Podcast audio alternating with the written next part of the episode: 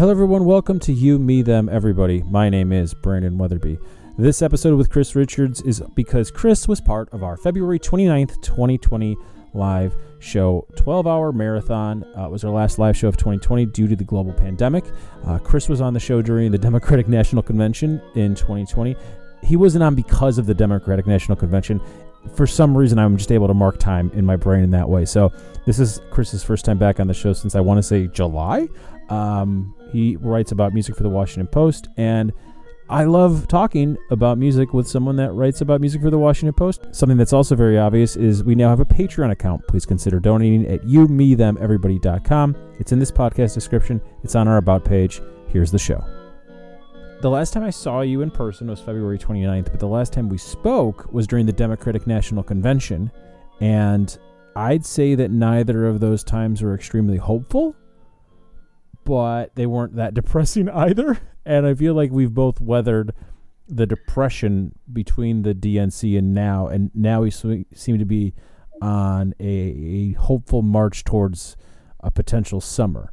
As someone that writes about music and uh, was a musician and is a musician, what are your thoughts? What are your predictions on summer 2021 when it comes to music? Wow. Well, I think people are going to rush right out into it foolishly um, and without as much care as they should uh, have.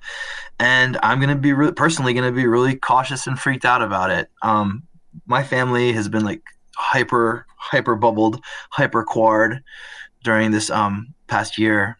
So to the point that like we feel very irregular when talking to friends about like what measures they are or, are not taking in their lives. So for me personally, it's going to be really, really weird because I know that the music world is just absolutely champing at the bit to get out there.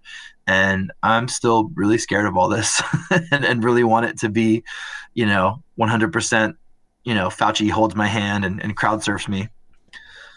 The, I'm not that dissimilar from you in that. That being said, I am very intrigued with the outdoor potential with all of this. I have no desire to go to a Black Cat or 930 club for indoor reasons, even though I sure. prefer to go to Black Cat above pretty much any established venue. But I'm interested to see if this Weezer show that's scheduled for Nats Park, I think in like August or September, happens because I could see that being relatively safe, especially considering today.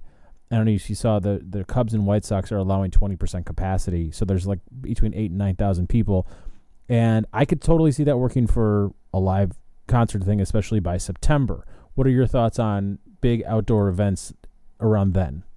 Well, you know what? I'd be more interested in attending. I think are small outdoor events. You mm-hmm. know, I think mm-hmm. a tinier, a tinier thing without um, a stadium structure around me would make me feel a lot more comfortable. You know, right here in DC, there's this great venue called Rhizome up in Takoma Park, like right at the very top of the diamond, in Washington DC, and they have been doing. I think they've done a couple more than a couple outdoor performances in their yard, which you know it was all socially distanced and masked when the weather was still nice. Those are the kind of things that I'm going to be safe, feel the safest personally being a part of first. But yeah, man, I don't know. I'm just I'm still just so worried that we're gonna, you know, one step forward, two steps back with this thing, and I don't want. And I would hate for the music community to be a, a big culprit in, in slowing down the progress that we all need to make as a society. Do you yeah, I I don't disagree, but it's I highly doubt anything. By by the time these large scale events are going to come, what happened at the White House with the Amy Comey, Coney Barrett nomination, that will be a bigger super spreader event than most any outdoor concert. I hope you're right, and I hope I'm wrong. I will. I would love to be so so so so wrong. Nothing would make me happier than being wrong. All of that being said, is I'm with you. I'm very hesitant of this, and I think that until there's more info about the vaccines, but I think we're in a similar boat here. We have small children that can't get a vaccine, and because of that, I'm very hesitant to do anything for God knows how long. I'm right there with you. That's exactly my scenario. If I was a single person. Mm-hmm without elderly parents uh, in the picture or living nearby, yeah, I'd be one of the people. I'd be at the Weezer show. I don't even like Weezer. Yeah, I'd be there. Um, so uh, yeah, it, it's just uh, all these unknowns. And I, just, I hate to sound like the you know the the spoil sport or the party pooper or whatever, but uh, yeah, man, that's where I'm at. How's how's parenting right now? Good. Um, we have a just turned three year old and a just turned five month old. And the one thing, you know, this whole year, now that we're coming up on the year anniversary of being, you know, um, working from home and things like that, I've really tried to like look and be like, what have I done with myself this year? You know what I mean? Like, I didn't expect to, you know, the, the you know, write King Lear, like the dumb joke that everyone was making at the beginning of the pandemic. But um, I think when we all look back on it, I'll say, "Oh, wasn't it cool that I got to spend all this time with my children when they were so so young?" So you know, they drive us up the wall, and they're really really hard to juggle because the house is chaos and we're both still working. But again, I shouldn't complain because I'm always reminded of all these frontline workers who are out there in the world getting coughed on by people who don't care about masks. And you know, my life is very peachy and very very comfortable, and I get to be home with my children for a year. So I think I will look back with some kind of fondness over all of this for sure. That's nice. What is yeah. your three-year-old's childcare situation? Um, she's at home, yeah, with us all day long. So we're not putting her back into to preschool or anything like that for for a while. Are you at all worried about her socialization? Yes, we are. Um, we ha- she has young cousins her age that we're bubbled in with, so she sees them That's every good. week when we're all kind of in the bubble together. They, we see them weekly or even more. So it's not like yeah, no children whatsoever. But yeah, she definitely has developed friendships with the characters on Sesame Street to a degree that I'm like, this is cool, but maybe not, maybe not totally cool. Besides Sesame Street, what does she watch? Um, that's kind of it. We've been watching this yoga thing in the morning, Cosmic Kids. I forget the name of the host, but she's famous, internet famous for toddler yoga community. Um, and then other than that, I mean, this will sound very corny and on brand, so to speak, but she loves music. So we listen to music all the time. And she really, really surprises me with what she likes, which What's is your really favorite cool. bands or artists right now? Um, she was singing Raspberry Beret by Prince when she went to bed, which was a huge beginning of pandemic hit, and then for whatever reason just popped back into her mind. And that's again. because you and Prince are both Jehovah's Witnesses, and you just want to spread the faith. yes, exactly, exactly. but besides, How did you I, know? I apologize for that fact that people like to ignore. Uh, what else does she enjoy? well, the really cool thing that she does is like she'll um we just like shuffle music in the car together, and then she'll say like I like that song, and we'll play it again. So and then sometimes she gets like on a loop, wants to hear it over and over again. So the crazy song she wants to hear constant it's crazy that she wants to hear it constantly is um the rhythm of the night by DeBarge. Nice. Remember? Oh yeah. We listened and the other day we drove to my parents' place out in Annapolis and we listened to it nine times in a row. That's um, not a bad song though. Yeah, yeah, it was a great song. I was like, I was like, I'll go as long as I can. The funny part about it is if you remember the song, there's kind of like that um sound of like partying in the background, like mm-hmm. charivari kind of like conversation and I'm like, I'm gonna listen to this enough times that I'm gonna like memorize what they're saying, you know, because yeah. they're not really saying anything. It's kind of like, hey, woo, ha ha ha, you know. But I'm gonna, I need to put headphones on and see if there's actual words in there. If anybody's saying like, you know, you know, pass me a drink, whatever, who knows. Yeah. Um, but if I can memorize the background conversation of the party ambience in that song, I'll be, I'll be proud of myself as a listener for sure. My person is between your people's ages, and so he's his three favorite bands are the Muppets, the Stooges, and the Ramones. Oh, great! All very closely related. yeah, probably in that order. And I'm trying to figure out the the DNA of why. Like his favorite song is Mahna Mahna, which is not the worst song to have to play a billion times a day. So I'm cool yeah. with that.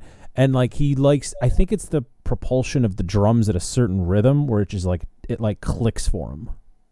Now, have you done your Mahna Mahna homework? Because it was like an Italian. Cover, I know, I know, I know. Yeah, yeah, yeah. And I didn't know that until I until I my kid got me into it. So, yeah, so, yeah why would you know that? Well, I don't know. Why would anybody know that unless you have a kid? But yeah, of course I know it's a cover. I'm not an idiot. what do you think of the Muppets version of "Smells Like Teen Spirit" from the Jason Segel Muppet essentially reboot? Uh, you know, I haven't. Is it was it part of the movie or was part it part of the, the, movie? yeah, show? it's in the mo- I, it's in the movie that they they stage the variety show and Jack right. Black is the the celebrity they kidnap and they barbershop quartet smells like Teen Spirit. Well, Jack Black is like yelling they they should not do this because it's sacrilegious. Because I love the Muppets and because I have zero recollection of what you're talking about right now, I think I haven't seen that film. It's really good. Yeah, I bet it is. It's really really good. They followed it up with Muppets Most Wanted, which is not, was Jason Segel's not attached. So it's like Okay. It felt like a cash in. It still has its moments, but it's not nearly as good. I'll have to watch. We got um actually we bought the DVDs of the Muppet Show for like the first three seasons, I think, or so. I can't remember what it is, but mm-hmm. we're we're going we're going chronologically and not quite there yet. So this is for you the other big, wife, or for... I have a better answer for you too. When you asked about television, another big hit is um uh, we watched the Pee Wee's Christmas special, Pee Wee Herman Christmas special. Oh yeah, it's great. Uh, around the holidays, and then we got the complete DVD set of that. So she's really big into Pee Wee's right now That's too. awesome. So I'm I got a 19 month old, and it's like a, he's a little too young to like anything. Yeah, sure. So You're, you're you're about to cr- cross into a really cool zone for sure. we're the only shows that we put on for him that, are Sesame Street, Daniel Tiger's Neighborhood, Mr. Rogers, but he doesn't care at all, so we don't play that at all. Curious George and Thomas, and we're both my wife and I are cool with Thomas because of the George Carlin thing. So hopefully he'll hear George Carlin and have a wonderful association with him before he understands what George Carlin is saying. Yeah, I like that. Uh, Daniel gotta- Neighborhood is just it's it's so saccharine and beautiful. I don't cool with it. And Sesame Street has gotten so much better because of the HBO buyout. Yeah, it's And- it's all there. There's so much of it. I had no idea how much that show had changed since we were kids. And here's the funny part, and I, I know we're probably if do you find that your podcast listenership is mostly parents because everyone's just tuning out right now because It's mostly people my age, so like I'd say the uh, between 28 and 48. stick with us. We're going to make it salient to all of y'all who don't have kids. Um, the Sesame Street thing that's fascinating to me is that every new iteration that comes through with like new characters and stuff, I'm just repulsed by it. I'm like, what is this? Is awful. Yeah. And then your child teaches you to love stuff because it makes them happy, and then you go, oh, you know what? I see why you're into this. You know what I mean? And you come to love all these new characters and segments and the way that the show is paced and put together and stuff. I do think that the character Murray has a cocaine problem, big time. That's like my secret dark thing that I won't talk to my toddler about, obviously. But Is um, Murray the one that cooks with Cookie Monster?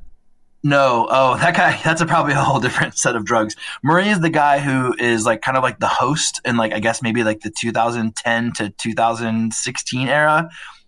He like starts off like, Hi, I'm Murray. Welcome to Sesame Street. What's the word on the street? And they do like, he's like, he kind of like sees segment to segment. He's like the interstitial kind of character. That's But he's interesting. a 'cause total spaz. That's And he right. shouts, be- oh boy, all the time. He's like, just, that's the top. right before HBO buyout. So I think they cut him. Oh, I, I watched him on HBO this morning, baby. He's on there. No, no, I understand that, but if is he part of the new ones though? Oh, oh, you're saying he's cut from the current team? Uh, very well could be. We have not gotten there yet. Yeah, we're, we're like literally in 2015 right now, or 2016 or something. Yeah, we're sort of doing chronological. I'm assuming you're using HBO Max here. that is correct. Yeah. So we're currently, for some odd reason, I think I was just looking for a uh, Oscar episode. So like we're in the middle of 2019. Okay. So I I have yet to see this dude, and it's interesting that when they recycle Elmo's world footage Yeah. right. from like you could tell just the stock is different. Yes. Totally. Um, Totally.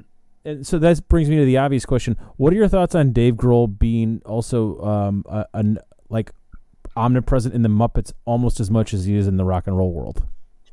Um, I think he has a very good instinct for making people like him and being in places where people are liking things and associating themselves with that thing.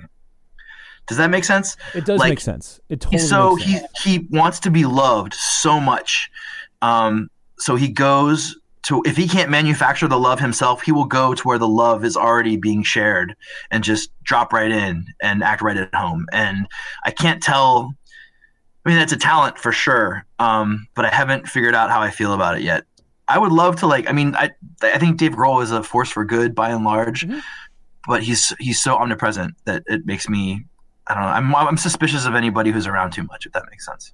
I'm suspicious of anyone that likes certain venue owners who have a, a, a past with prostitutes that much. Yeah, yeah, sure.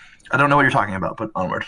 I why are you denying the past, present, and future of maybe the most important DC booking agent in the in the country, the most important Um, DC booker? Period. I just don't need to get myself in, in- into this. oh, we're talking about Dave Grohl and the Muppets. It's a it's a There's a direct a line. segue. Hey, yeah, right on. Look at you playing it safe now. You know, Do you really also think that someone is listening and is going to be like, "Ooh, they're talking about proven facts"? Like th- th- this is not hearsay and rumor. Almost everything I say, I know I can't get sued, so I'm always citing things that are real. But we could move on for sure. Let's talk about other non-problematic members of the Foo Fighters. How about the guy that denies AIDS? That's also really dispiriting. And I believe he was the guy, one of the guys in Sunny Day Real Estate too, right? Yeah, Who were a, a high school band that I that I liked a lot in high school that didn't age too well in the long run. But um, what's the band that yeah, aged? scene. What's the band that aged the least well from your high school love?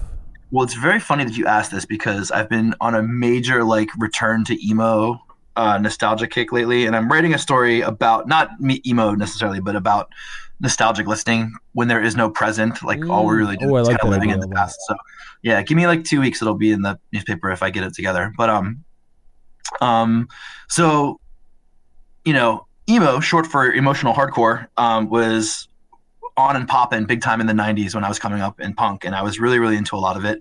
And it's just so strange how um, some of it uh, just makes me like wince now and then some of it should make me wince but it doesn't. It feels really genuine and um, still cathartic in some way the one band that's the most vexing to me is this band called Texas is the Reason do you ever listen to them before so Texas is the reason I got there. I re-bought. I've been like rebuying all these seven-inch records on Discogs because they're like five bucks or whatever, and it's like a fun thing to get mail every couple days. Um, and I bought. I re-gripped the first Texas is the reason seven-inch, and it's the one. It's the it's the most confusing one for me because I don't like it, but I like listening to it, and I don't know what that means Yeah, exactly. I don't know what that means either. Like you Yeah, mean you enjoy it. It makes me. It does. It's not like I say this is. I don't feel the feelings that I feel when I like music, but there is something comforting about it. And I usually like really flinch at like familiarity. Like I don't want to feel. I don't want to travel back to the past. It makes me feel claustrophobic.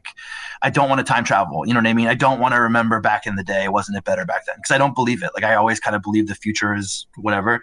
And I think the reason that maybe some of the music from our adolescence feels good to us is because it reminds us of a time when like there were possibilities ahead of us. Hmm. But I still feel that way about life. I think you know. Um, I, I, I'm 41 and I'm guessing I'm probably about halfway through this trip. You know what I mean? And that's not and that's like a lot of life left. Like I get my whole life again. That's pretty like that's not like a midlife crisis to me. That's like very inspiring. So this Texas is the reason record's very interesting though too because it's like I don't enjoy it. It doesn't feel fulfilling, but there's some kind of like familiarity that doesn't feel suffocating. And I've really been trying to figure out what that is. And I love when music makes me feel a way that I can't explain to myself. So May I posit something here?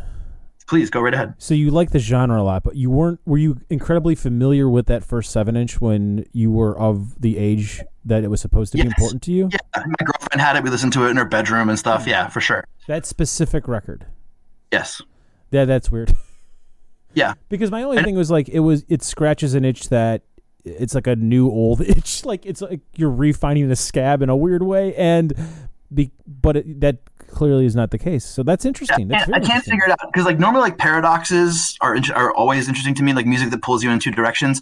But this one is almost like a total inert feeling that is still intriguing. Like inertia has never felt compelling to me, and for some reason this little record does. And I and I'm I'm trying to get to the bottom of it. So I've had to come just to. A, just the seven inch too. That's the other part. Like the whole full length is like nails on a chalkboard to me, mainly because the singer's voice does something that does not resonate with me on a cellular level, like in a positive way. So, um, even though he was in a really sick band called Copper before that, check out Copper, everyone from So- Buffalo, New York. I needed. To, I had to do some emotional truth telling with myself because I had always associated emo, not necessarily the first wave or your second wave, but the like, um, they're out of Chicago. What's that label called? A super problematic label owner. He tried to have um a special deal with Apple. Jesus, what's their name? Oh, this is gonna kill me. I had to deal with them. They were assholes. Anyways, the Taking Back Sundays of the world, right? Sure, yeah. that like is that guess third wave? I don't know, whatever. It seemed to me that it was uh, music made for people of privilege, and it was predominantly white and predominantly male, and it seemed incredibly sexist, where the woman is always at fault, and there there were very few people of color. So I had always associated it with upper white middle class bad people. But only looking back now and knowing that not just white people like this and seeing who that influenced now. Like if you look at the Spotify modern punk, it's like a ton of direct descendants of that. A lot of people of color, a lot of women. So maybe I was wrong all along. It's just I didn't like the frontmen of the time. I think you're very accurate on both accounts too. And it's really i mean in, in rap music it's huge. Like all these rappers talking about emo this emo that and like knowing the, the groups and knowing the sound it's really wild.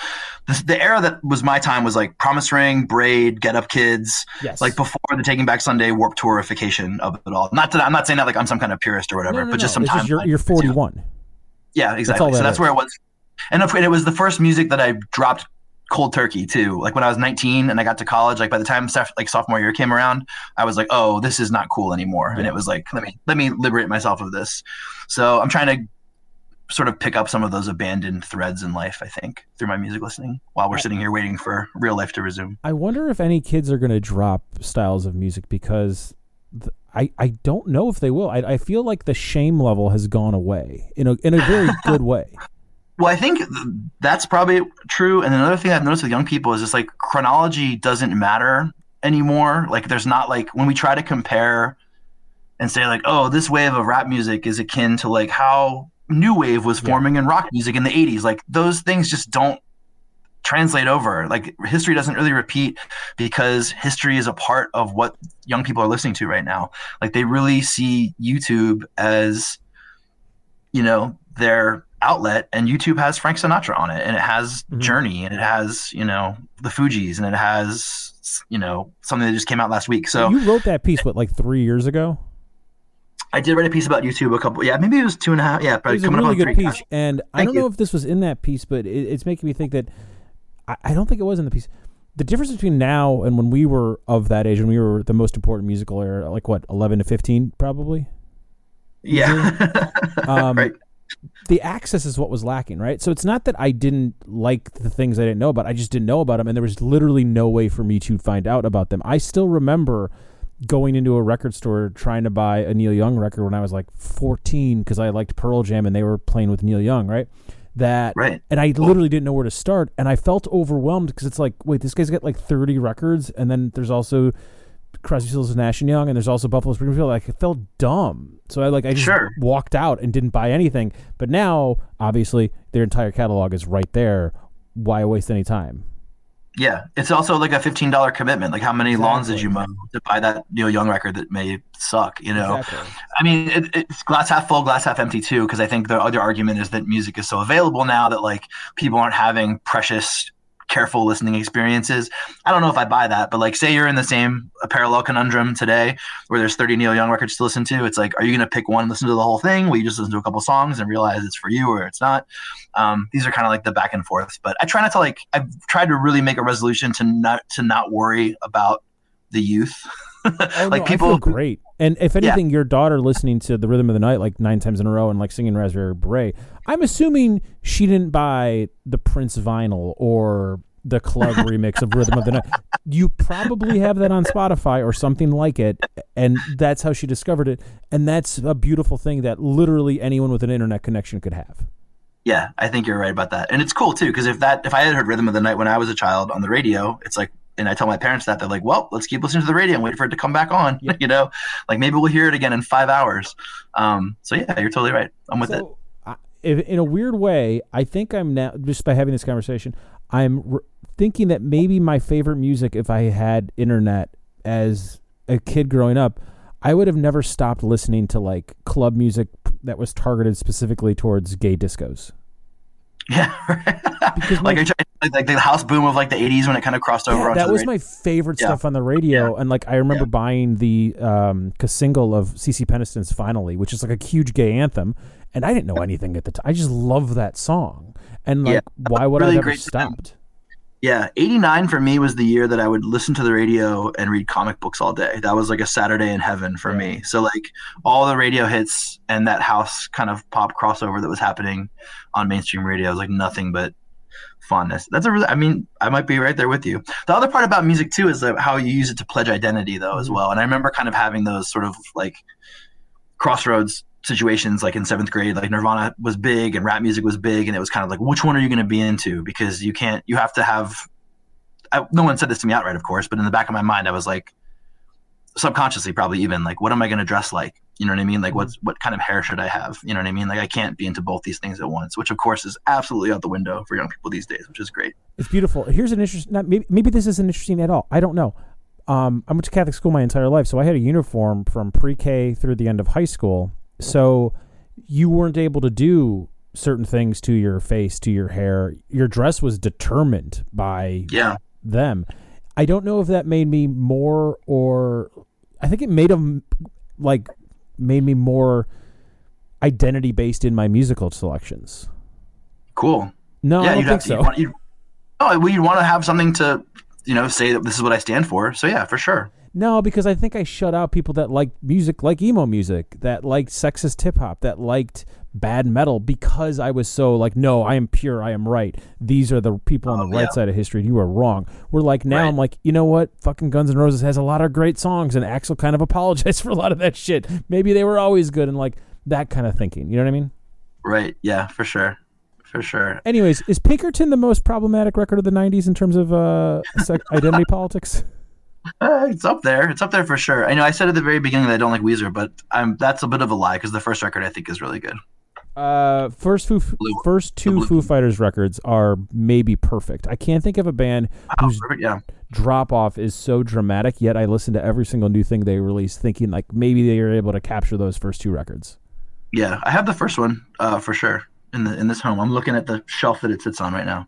It's uh, it's incredibly disappointing. I'm not. All, so here, there's two reasons why I'm sort of always into nostalgia and hate nostalgia. I rank everything by year, Right. and You've told me this before. I love the this is the way my brain works and it's beautiful and I love it and I and I feel like I'm getting a history of the world in a way I never thought I would. And also um, my wife and I are going to finally be able to do our like kids dance, like our all ages dance party with no kids music. So I'm always listening for music at a certain BPM that is relatively kid friendly. Cool. that like Raspberry Beret, like I'm fine with that, but some parents might not be. So we, that's like that's on the fence. See. Yep. Yep. I had a friend who went in and um he got like a audio editing tool and like edited curse words out of songs like meticulously. Like Jay Z songs and things like that because he wanted to make sure that his kids were listening to everything. And I was like, wow, man, that is a high, high level of dedication. Is that Going in there. dedication or is that denial? Denial how? You're denying what the music is.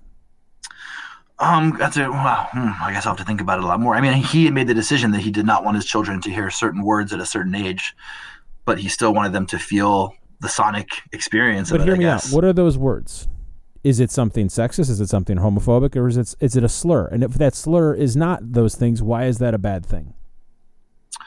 Um, well, I guess I never heard what the the, the actual edits themselves, but I'm gonna guess it was all profanity, all you but know. not all profanity is necessarily a bad thing. And this is why I play my kid Thomas the Tank Engine so he could watch George Carlin and understand this. so yeah, what I mean, well, that's interesting. Tell me about your what your what's your philosophy on teaching your child profane words? It's too I haven't soon. thought about it yet. It's too soon because he'll accidentally say them and get in trouble. Do you? I was gonna say, do you? Well, do you police yourself and how you speak around your child? I do my best, yes.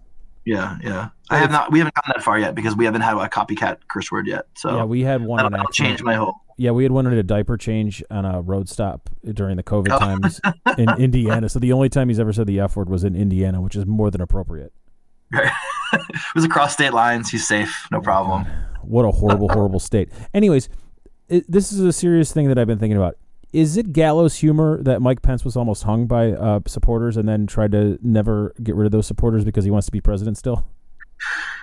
Man, yes. Is it? Wait, is it funny that that's, that that happened? Like, should that also be a definition of gallows humor? Like, should the dictionary be updated? With the illustration. yeah. of- oh.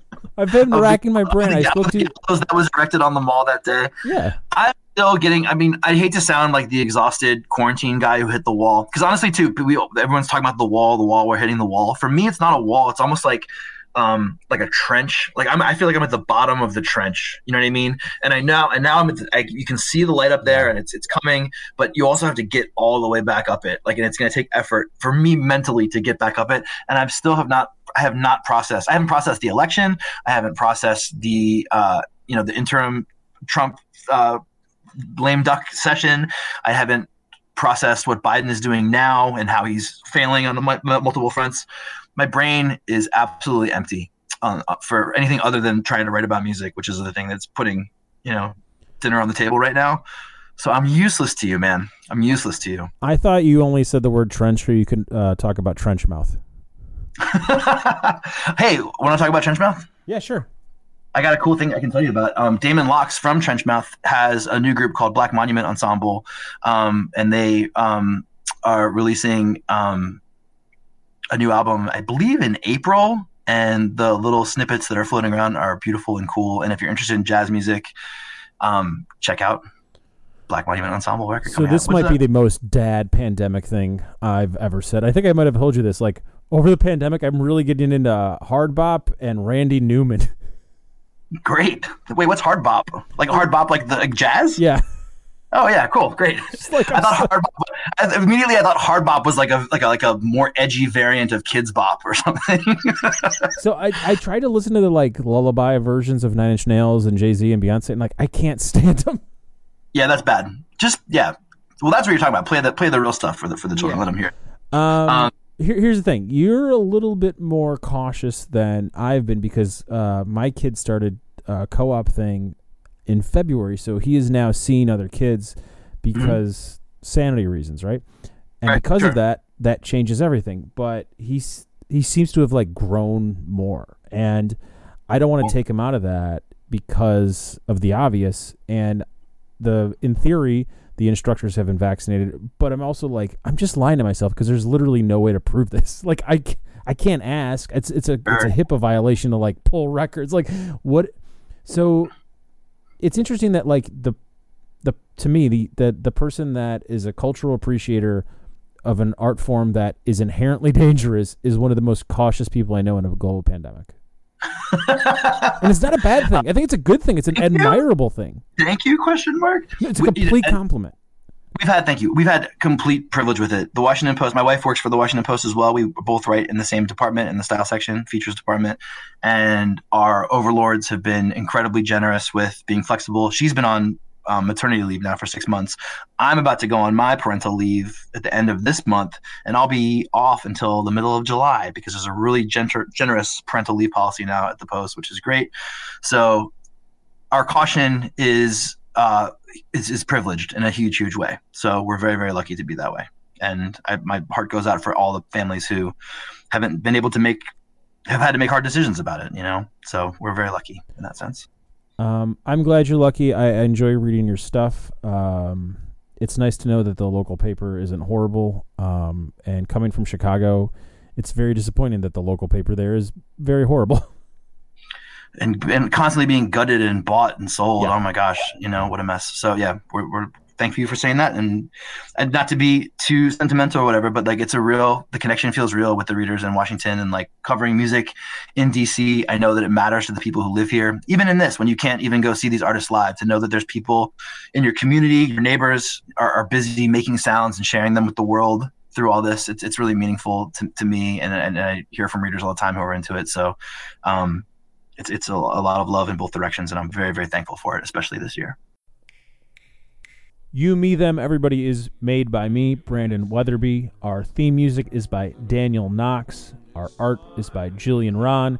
You can hear all 13 years of shows at you, me, them, everybody.com. If you're listening to this in Spotify or on iTunes, the last year of episodes are available uh, with some sprinklings of the other ones. If you want the rest of the catalog, which features over 700 episodes, you, me, them, everybody.com. Our Patreon page is on our About page. It's all there.